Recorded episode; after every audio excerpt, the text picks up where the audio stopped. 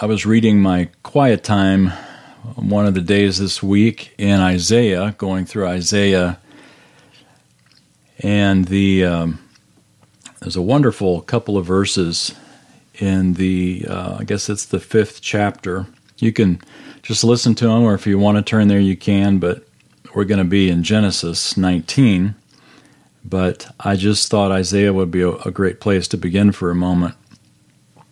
Because, you know, Jim uh, always is so passionate to remind us, and uh, we're so grateful to you, Jim, for reminding us to pray for our country.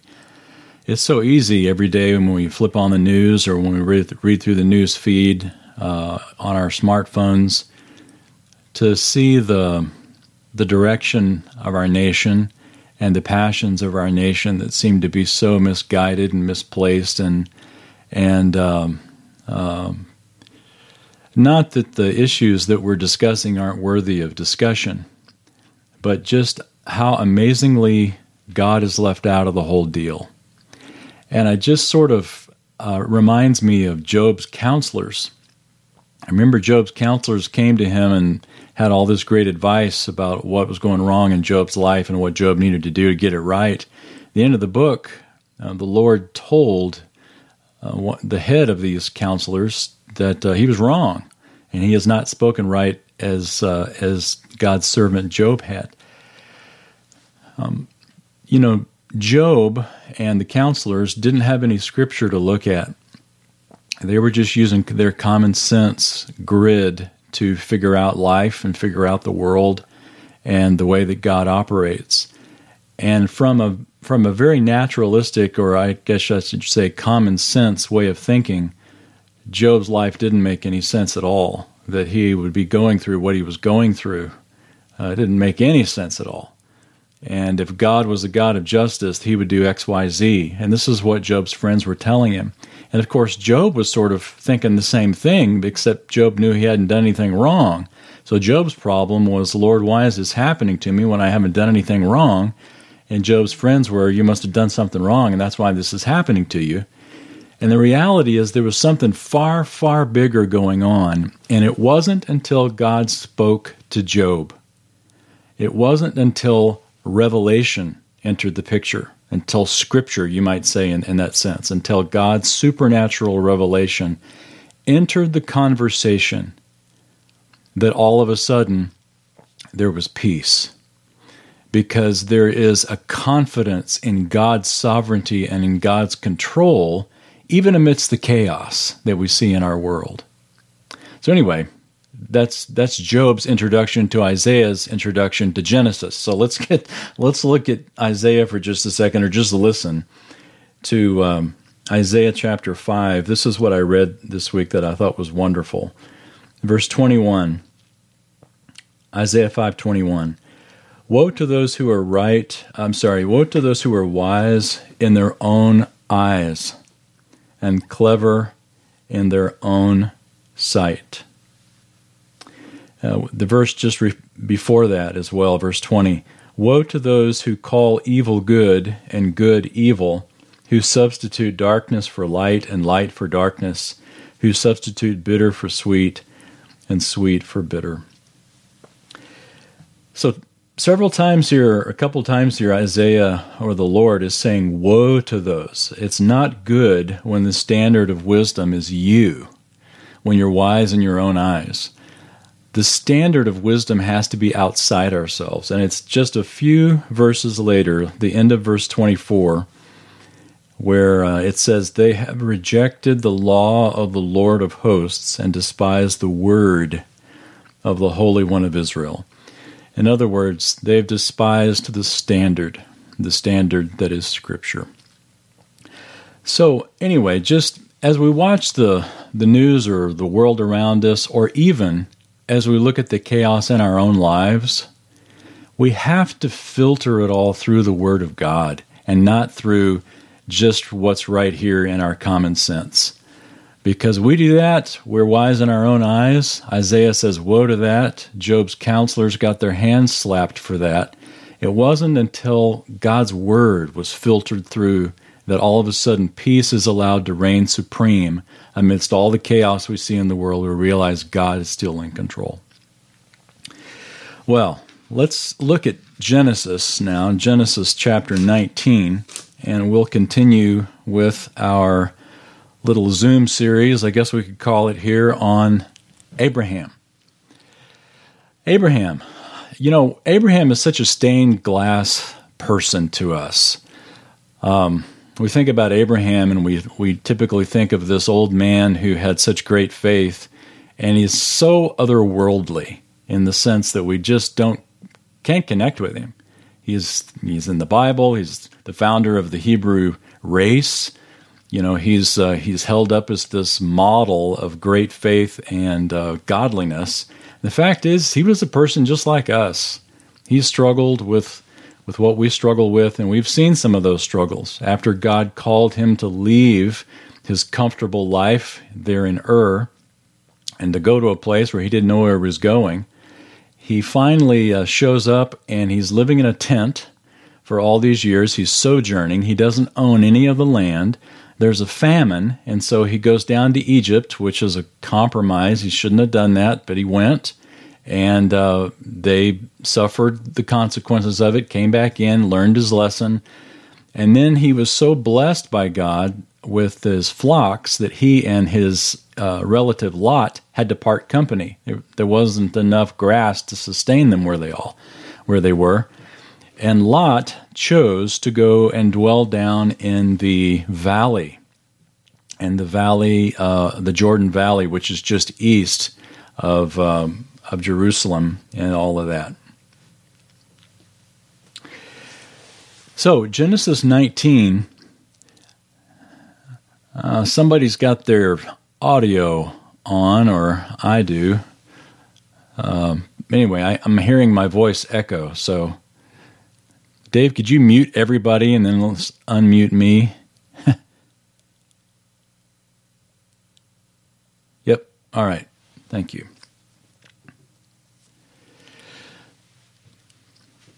So, Genesis 19 is where we are. And if you remember from last time, we, uh, we looked at how two angels, uh, and plus the Lord, so three people, three men in uh, human form, come to Abraham. And Abraham uh, talks with these three men, and two of the men walk off towards Sodom because God tells Abraham, said, Look, I've heard that uh, I've heard there's terrible things happening in Sodom, and uh, I'm going to send these two down to actually check it out. And then God stands there face to face with Abraham, and Abraham basically pleads on behalf of Sodom and says, You know, if there's 50 righteous people there, will you spare the city?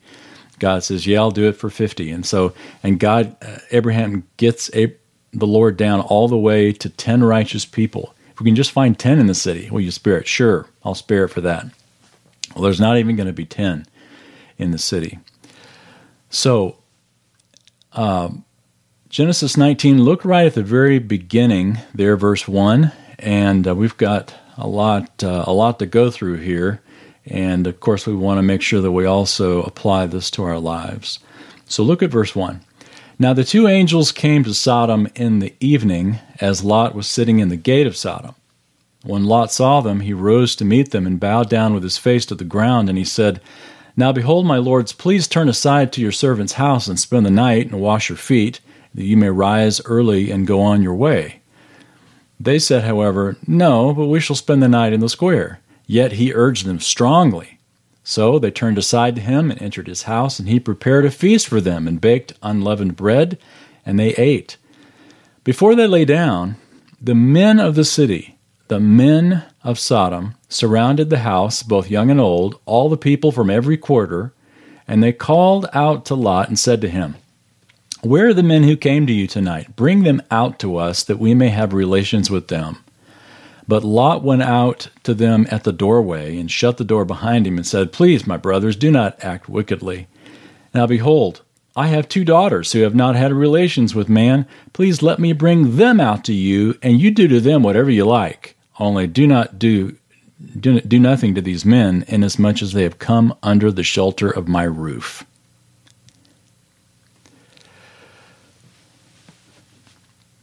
You know, Lot knew his city, he knew Sodom. He knew that these men would not be safe sleeping in the square. And so he hurries them home to his house, and then he says, basically, I'm also going to hurry you off in the morning, try to get you out of here as fast as possible. We're told in the text that we just read a number of times that it's the men of the city, and the Hebrew text specifically means males, the, the men of the city. In fact, we're told, if you look at this, it says, uh, the men of the city, the men of Sodom, surrounded the house, young and old, all the people, every quarter. So this is like everybody. All of the men of the city come and they bang on Lot's door and they say, they're requesting literally, the Hebrew says, bring these men out that we may know them. Um, that's a, a euphemism uh, the New American Standard that I just read says have relations with them. The New International Version, you might have that, or another more modern translation that takes the, the euphemism out of it and basically says bring them out that we may have sex with them. So we know what the word know means in this context. Uh, it doesn't mean, hey, we want to just shake their hands and invite them to our, uh, you know, club this week. In fact, Lot uses the same uh, word, no, when he makes that ridiculous offer for them to take his daughters and know them. Same word. So it's clearly a sexual uh, knowledge. Now, I'm going to put a pause here on Genesis 19 and talk about this for just a second because I think as we've talked about our country, as we've talked about just the world we live in, this is something we can't just sidestep. And it's so important we do this from a biblical perspective. Again, we can't approach this subject or any subject just with our common sense here because our common sense gives us we're wise in our own eyes if that's our only standard by which we look at look at life and look at the, the issues of life. You know as well as I do anybody that that uh, has their eyes open these days that uh, homosexuality has taken our culture by storm.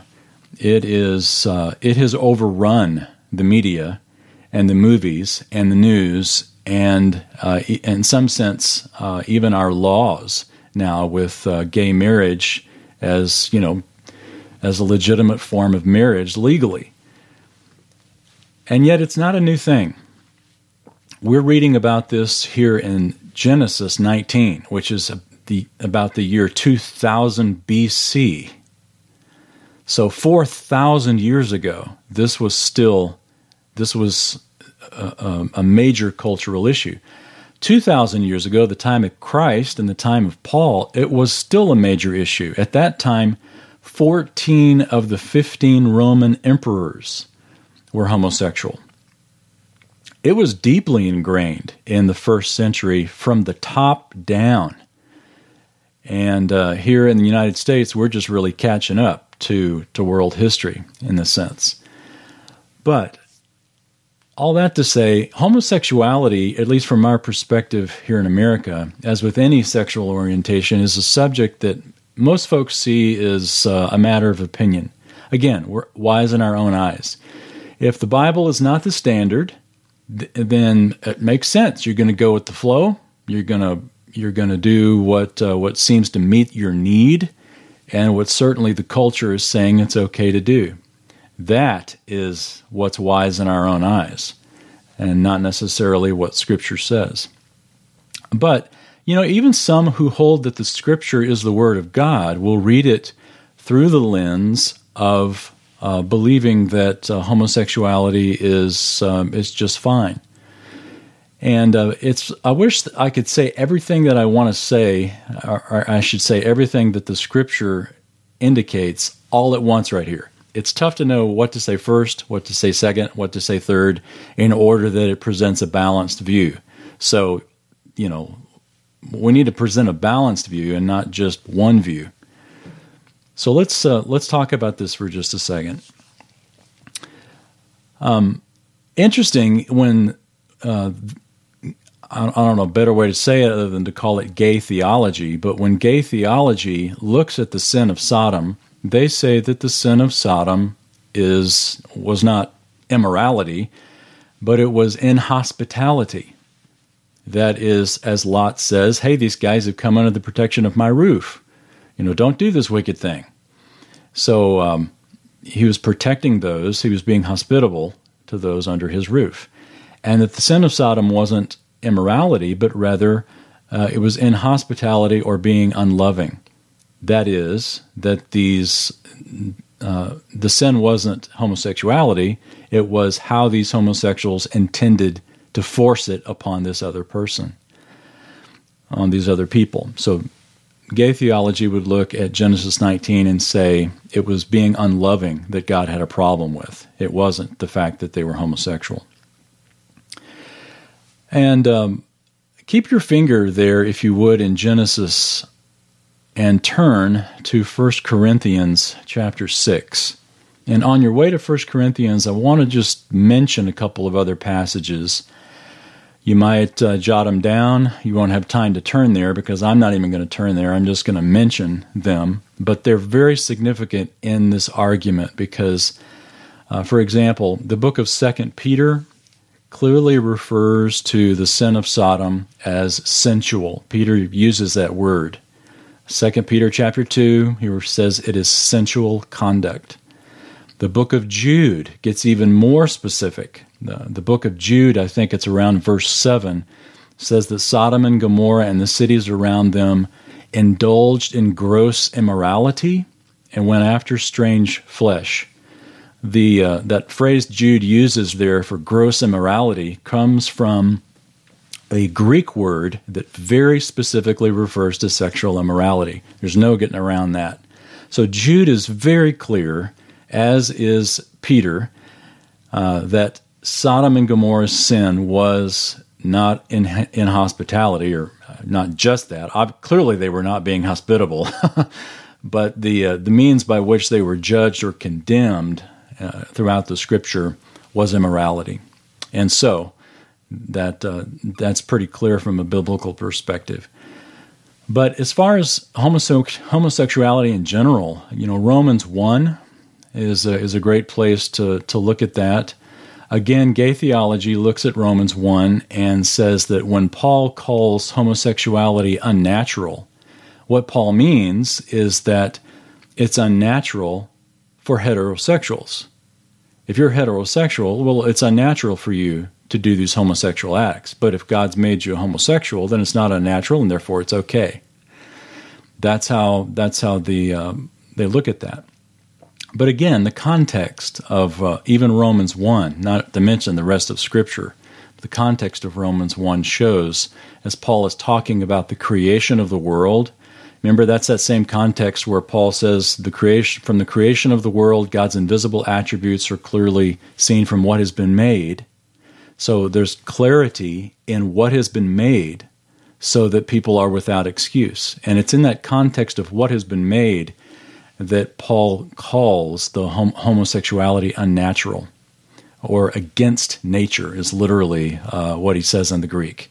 It's um, that it is an act that is against nature. So, all of that is basically to say that design reveals intent the way God designed it is the way God intended it. Now, 1 Corinthians 6, this is so essential to balancing the conversation because if we stopped right there, that would not be enough to say. It's not enough to say the Bible clearly says homosexuality is wrong. Let's uh, let's pray and go to lunch. That is not where to stop. 1 Corinthians 6, look down at verse 9. 1 Corinthians 6, starting at verse 9. Paul says, do you not know that the unrighteous will not inherit the kingdom of God? Do not be deceived. And in this day and age, we are being deceived. Do not be deceived. Neither fornicators, nor idolaters, nor adulterers, nor effeminate, nor homosexuals nor thieves, nor the covetous, nor drunkards, nor revilers, nor swindlers will inherit the kingdom of God. Such were some of you. But you were washed, but you were sanctified, but you were justified in the name of the Lord Jesus Christ and in the Spirit of our God. These are great verses. And they're great because these verses have our names, every single one of our names we find in these verses. One of the greatest failures that we as a church have done today in any conversation, most conversations regarding homosexuality, is we, we, we condemn it, but we don't put it in the context of the fact that we are all worthy of condemnation. Every single one of us is in these verses. Look again at these words. We tend to gravitate toward the words effeminate and homosexual in these verses. You know the word effeminate? Can I just be a little graphic here? You know what that means? That word effeminate is referring to a homosexual who is the passive partner in the homosexual act. And then homosexual is the active partner in the homosexual act. So Paul's being very specific here in the Greek language of who he's referring to. We tend to gravitate there, but we don't notice, we seem to notice that this verse also says, nor the covetous in the same sentence. Now, don't raise your hands, but anybody struggle with that yesterday? Absolutely. We still struggle with these things. Just because we were washed, we were sanctified, we were justified in the name of the Lord Jesus Christ doesn't mean that these temptations, these sins in our lives are not still are not still a struggle. I as a heterosexual married man am tempted with adultery. I, as a heterosexual single guy before I was married, was tempted with fornication. That doesn't mean that I do it, but it means that it's tempting. Uh, same with being covetous, or, or if you have the, the, the tendency for alcohol, a drunkard, a reviler, you got trouble with your tongue. I mean, we're all in these these verses. And having said that, let me ask. So let me ask a, a question: Can a person be a Christian and have homosexual leanings? Well, can a person be a Christian and have leanings toward being covetous? It's right there in the same verse. I'm not saying that that justifies it. What I'm saying is the temptation itself is not sin. Jesus was tempted in all things and yet did not sin. It's what we do with that. It's what we do with the temptation. Whether we act on it, whether we take the thought captive into obedience to Christ. So, homosexuality is not an unforgivable sin any more than any other sexual sin is, a, is an unforgivable sin. It's just that important to emphasize. Look down at verse 18. You're in that same chapter, 1 Corinthians 6. He says, Flee immorality. Here's what you do with it you flee immorality. Every other sin that a man commits is outside the body, but the immoral man sins against his own body. Or don't you know that your body is a temple of the Holy Spirit who is in you, whom you have from God, and that you are not your own? For you have been bought with a price, therefore glorify God with your body. I love that because it's basically saying, look, you may have an inclination toward one of these sins, these sexual sins. That doesn't mean God has designed you to go for it. Just because you have the the the the the passion maybe for homosexuality or for fornication or for adultery or for any other uh, type of uh, sin outside the design will of God, that doesn't mean that just because you have that that it's natural and you should go for it. Paul is saying flee immorality. It's going to come. It's going to it's going to rear its head in your life and your heart. Our response is to flee, and to uh, and to walk with Christ in a faithful way. Now you're in the chapter six. Look back one chapter to chapter five. 1 Corinthians chapter 5 verse 9 through 13. And here's where another balanced view really, really helps the conversation. 1 Corinthians 9, uh, I'm sorry, 1 Corinthians 5, verse 9. Paul writes, I wrote to you in my letter not to associate with immoral people. I did not at all mean with the immoral people of this world or with the covetous. Notice he's listing those same things again the covetous, the swindlers, idolaters, for then you'd have to go out of the world. But actually, I wrote to you not to associate with any so called brother if he is an immoral person, or covetous, or an idolater, or a reviler, or a drunkard, or a swindler. See, this, see those lists? He's, he's connecting those lists in chapter 5 and chapter 6. He's talking about the same people. He says, Don't even eat with such a one. For what have I to do with judging outsiders? Do not judge those. Do you not judge those who are within the church, but those outside God judges? Remove the wicked man from among yourselves. In other words, Paul is saying one of the problems that the world has with us is because we're trying to judge them the same way we judge one another. That and think about it. When the world has its biggest problems with the church and the church speaking about the issue of homosexuality, is we're judging them. That's what they hear. That's all they hear. Paul is saying, you don't do that. You don't call out their sin and let that be the end of the conversation. In fact, they, they should know that you love them. Let God judge those outside the church. We take care of, of those inside the church, those who know the standard, those who have, uh, have accepted Jesus Christ and have committed to walk with Him. Those are the ones that, that we go to and we deal with regarding sin. But the world, the world needs to hear the gospel. If we talk about if we talk about the the sin of the world and the gospel is not part of the conversation, it's like what Paul says in uh, here again in 1 Corinthians in that great uh, chapter 13. He says, "If I speak in the, the the tongue of men and angels, but I don't have love, I'm a noisy gong or a clanging cymbal." If we bring truth, but we don't bring love, our truth is only half truth. It's got to be in a context of love. So, in fact, Jesus said, as he's referred to Sodom later on, Jesus um, in the Gospels, he says, he said to his disciples that if there was a city that refused to accept their teaching, that it would be more tolerable for Sodom and Gomorrah in the day of judgment than for that city. That's Matthew 10 15. Then in Matthew 11, Jesus told Capernaum, remember, Jesus told Capernaum, Bethsaida, and Chorazin, because these are the three cities he did most of his miracles in. He said, uh, It'll be more tolerable for the land of Sodom in the day of judgment than for you. Why?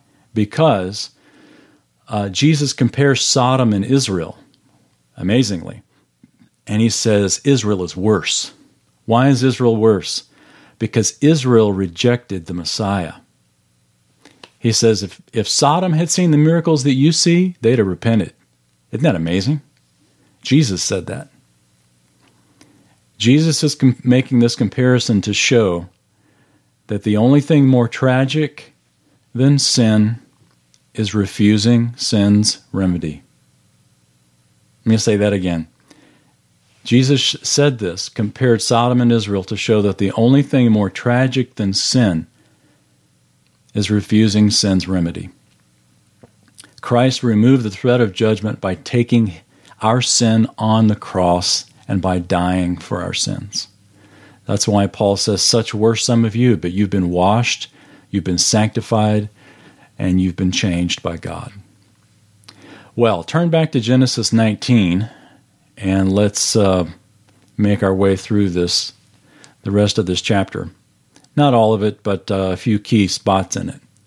The text goes on to say that these two angels that uh, that Lot, remember, is housing these two angels, and the men of the city come and they want to have relations with these two men, these two angels they think are men. And the text tells us uh, uh, just before verse 15 that the angels strike these men blind. So they're groping around and they can't find the door. And then verse 15, let's continue.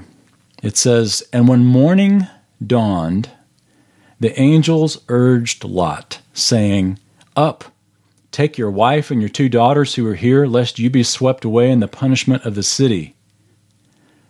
But he hesitated. So the men seized his hand and the hand of his wife and the hands of his two daughters, for the compassion of the Lord was upon him. And they brought him out and put him outside the city.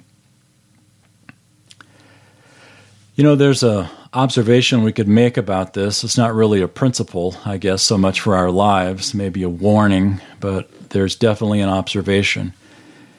And that is that if we live in the world long enough and we tolerate the uh, the world around us long enough, we're going to hesitate to obey God. Verse 16 says, "But he hesitated." If you're one who underlines in your Bible, you might underline those three words. But he hesitated. Lot had been in Sodom for so long, he had, he had confused right and wrong. It's like what, what we read there from Isaiah. The, uh, the whole idea there is that that if you're wise in your own eyes, all of a sudden God's word is not going to be the standard any longer. It's going to be your own common sense.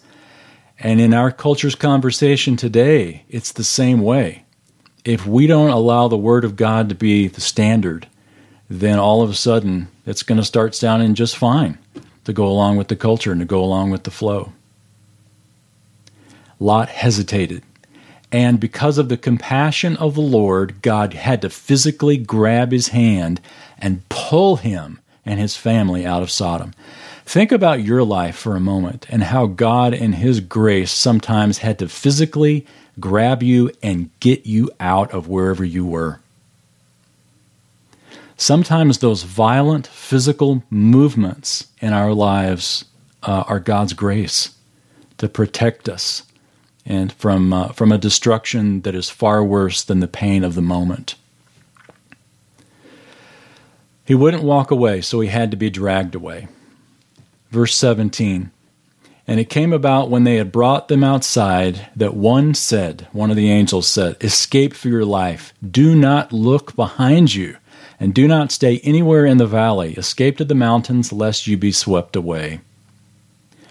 And in the verses that follow here, verses 18 through looks like about 23, Lot goes on again to hesitate and to say, well, you know, we don't really have to go to the mountains, do we? How about this little small city, Zoar? Let's go there.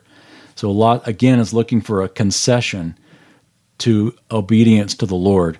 Then, verse 24 the Lord rained on Sodom and Gomorrah brimstone and fire from the Lord out of heaven, and he overthrew those cities and all the valley, and all the inhabitants of the cities, and what grew on the ground.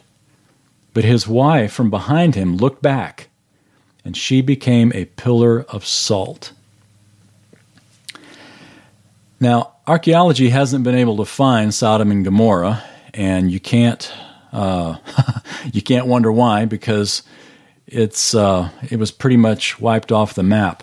But if you look at the screen here, you can see the uh, the area of the Dead Sea, and this is the southern area of the Dead Sea, probably in the area where Sodom was. Again, archaeology hasn't found Sodom and Gomorrah and the cities in that area. Uh, some will claim that they have. Some will even claim that they found them on the north side of the Dead Sea, which doesn't fit the text, but it's probably somewhere on the south side. And but they haven't been found. God literally wiped them off the map. But the evidence of the destruction is everywhere in the sense that uh, this is the the area of the world that's got this incredible salinity or salt the fire and brimstone that was rained down from the Lord has created a, a devastation in this area that we can see still today. This uh, Dead Sea, I haven't given you a great picture of the Dead Sea, but there off to the right you can see a little bit of it. The saltiest body of water on the earth. uh, when you float in it, you uh, you can't sink, which is kind of neat. They have a pillar next to the Dead Sea that uh, is affectionately called Lot's wife. This uh, this this large pillar, I don't think it's made of salt. It's probably made of the of the uh, of the stone there. But this is a, an actual tourist place that's called Lot's Wife, so you can go there and check it out. But there she is looking back, or, or whatever this thing is. It's just a cool formation. But there are a couple of principles that we can apply from the text today. And uh, I tell you what, they go right to the heart.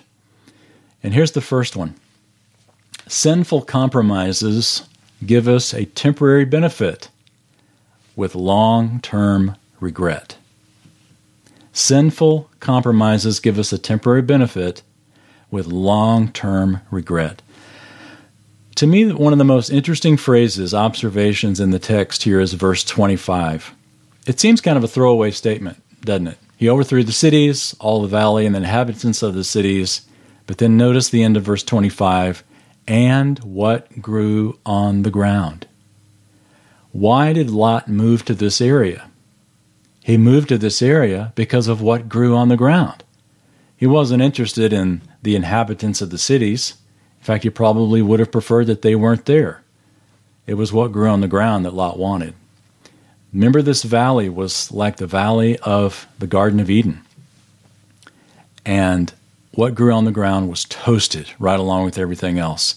And this gives us the principle that even though it, there was a temporary benefit for Lot, I mean, he clearly was blessed financially by moving there. It was temporary benefit and it gave him long term regret. Lot not only lost his land, he lost his livestock, he lost his wife, and if we were to continue reading, which we won't, uh, he also lost his daughter's purity. Verses 30 through 35 shows us, as the saying goes, uh, you can take a Lot out of Sodom, but it's tough to get Sodom out of Lot.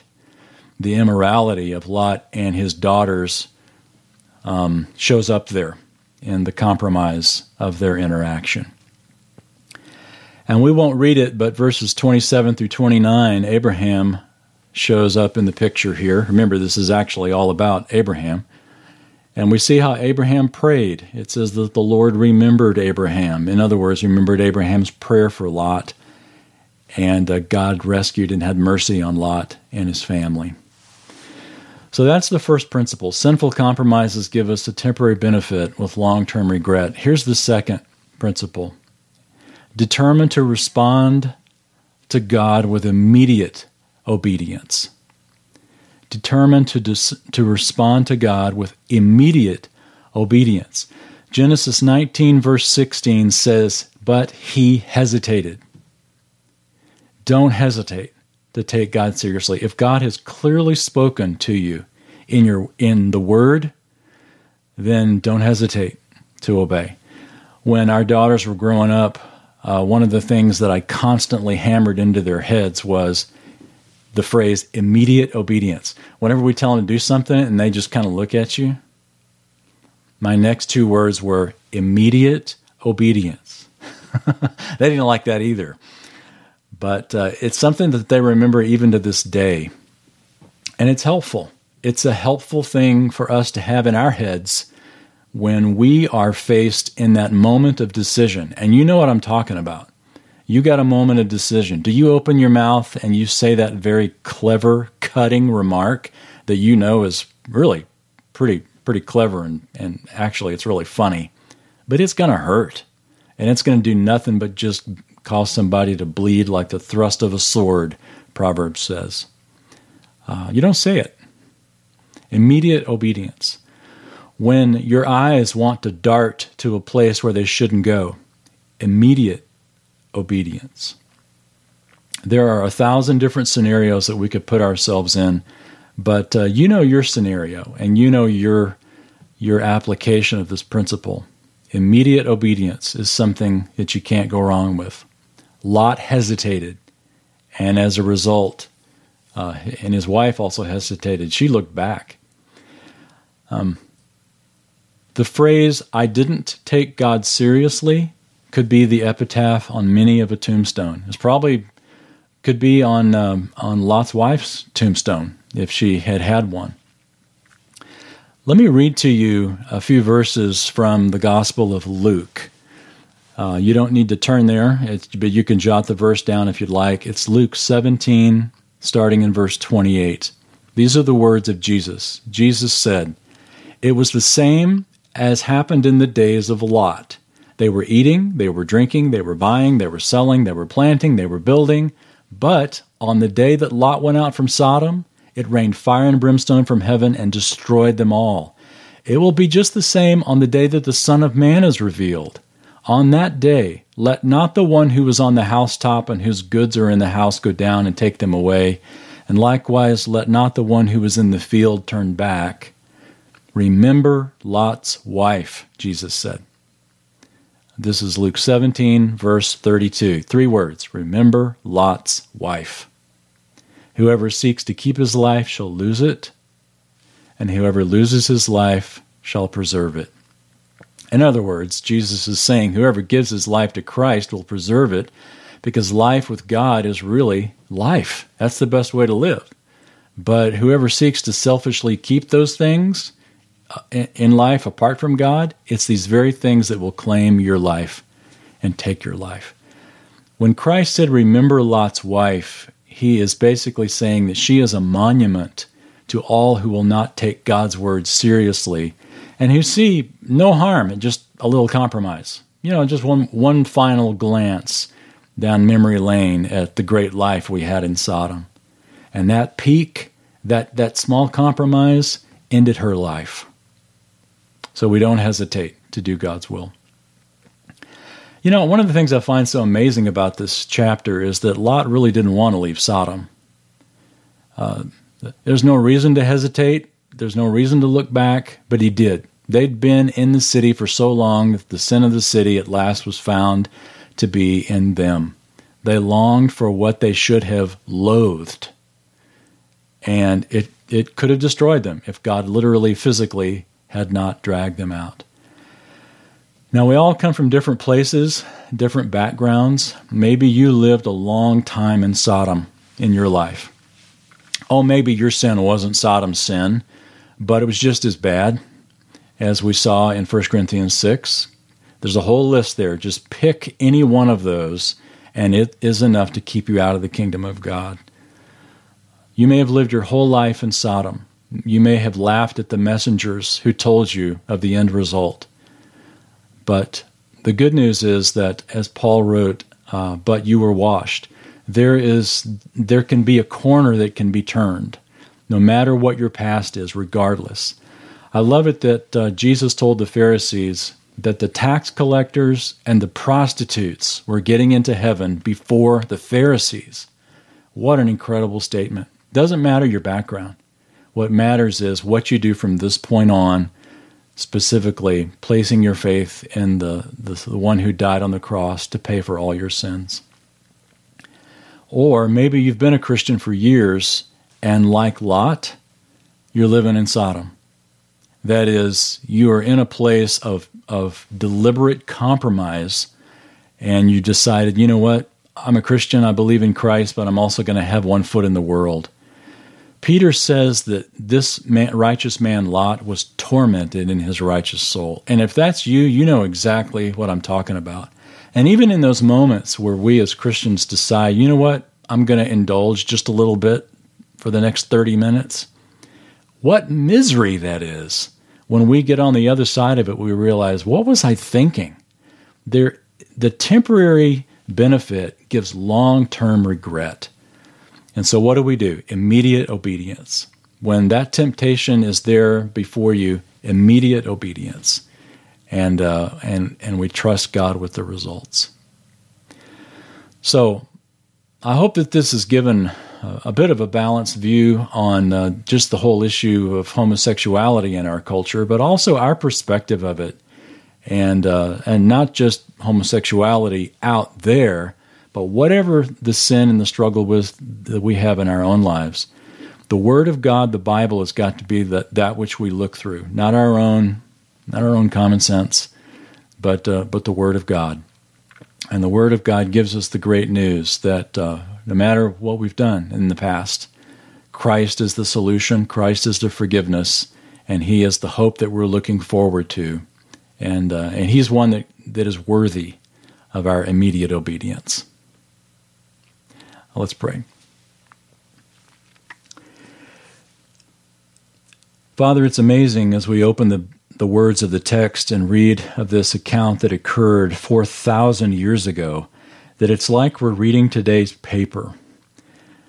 That the sins of the world are the sins of the world, and the solution to the sins of the world is still the same solution, and that's you. And the means by which it happens in every one of our lives is that you came in by your grace, grabbed our hand, and drug us out of the place that we were and brought us into the safe pasture of your grace and your forgiveness through our Savior Jesus Christ.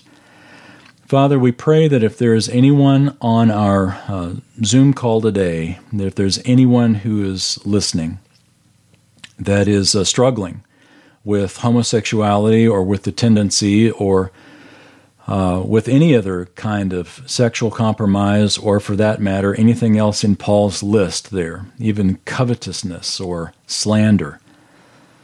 Father, that your Spirit would invade our lives in such a way, perhaps even physically grab our hand and remove us when we don't have the, the strength to walk away ourselves. And that you would bring us into a place of a greater perspective and trust and faith that even though our inclinations may lead us one way, your word clearly guides us another way, and we will trust you that what you are uh, leading us to is right and will give us the long term benefit instead of the long term regret. Help us in those moments each day, even today, to choose immediate obedience. And we'll thank you in Jesus' name. Amen. Thank you.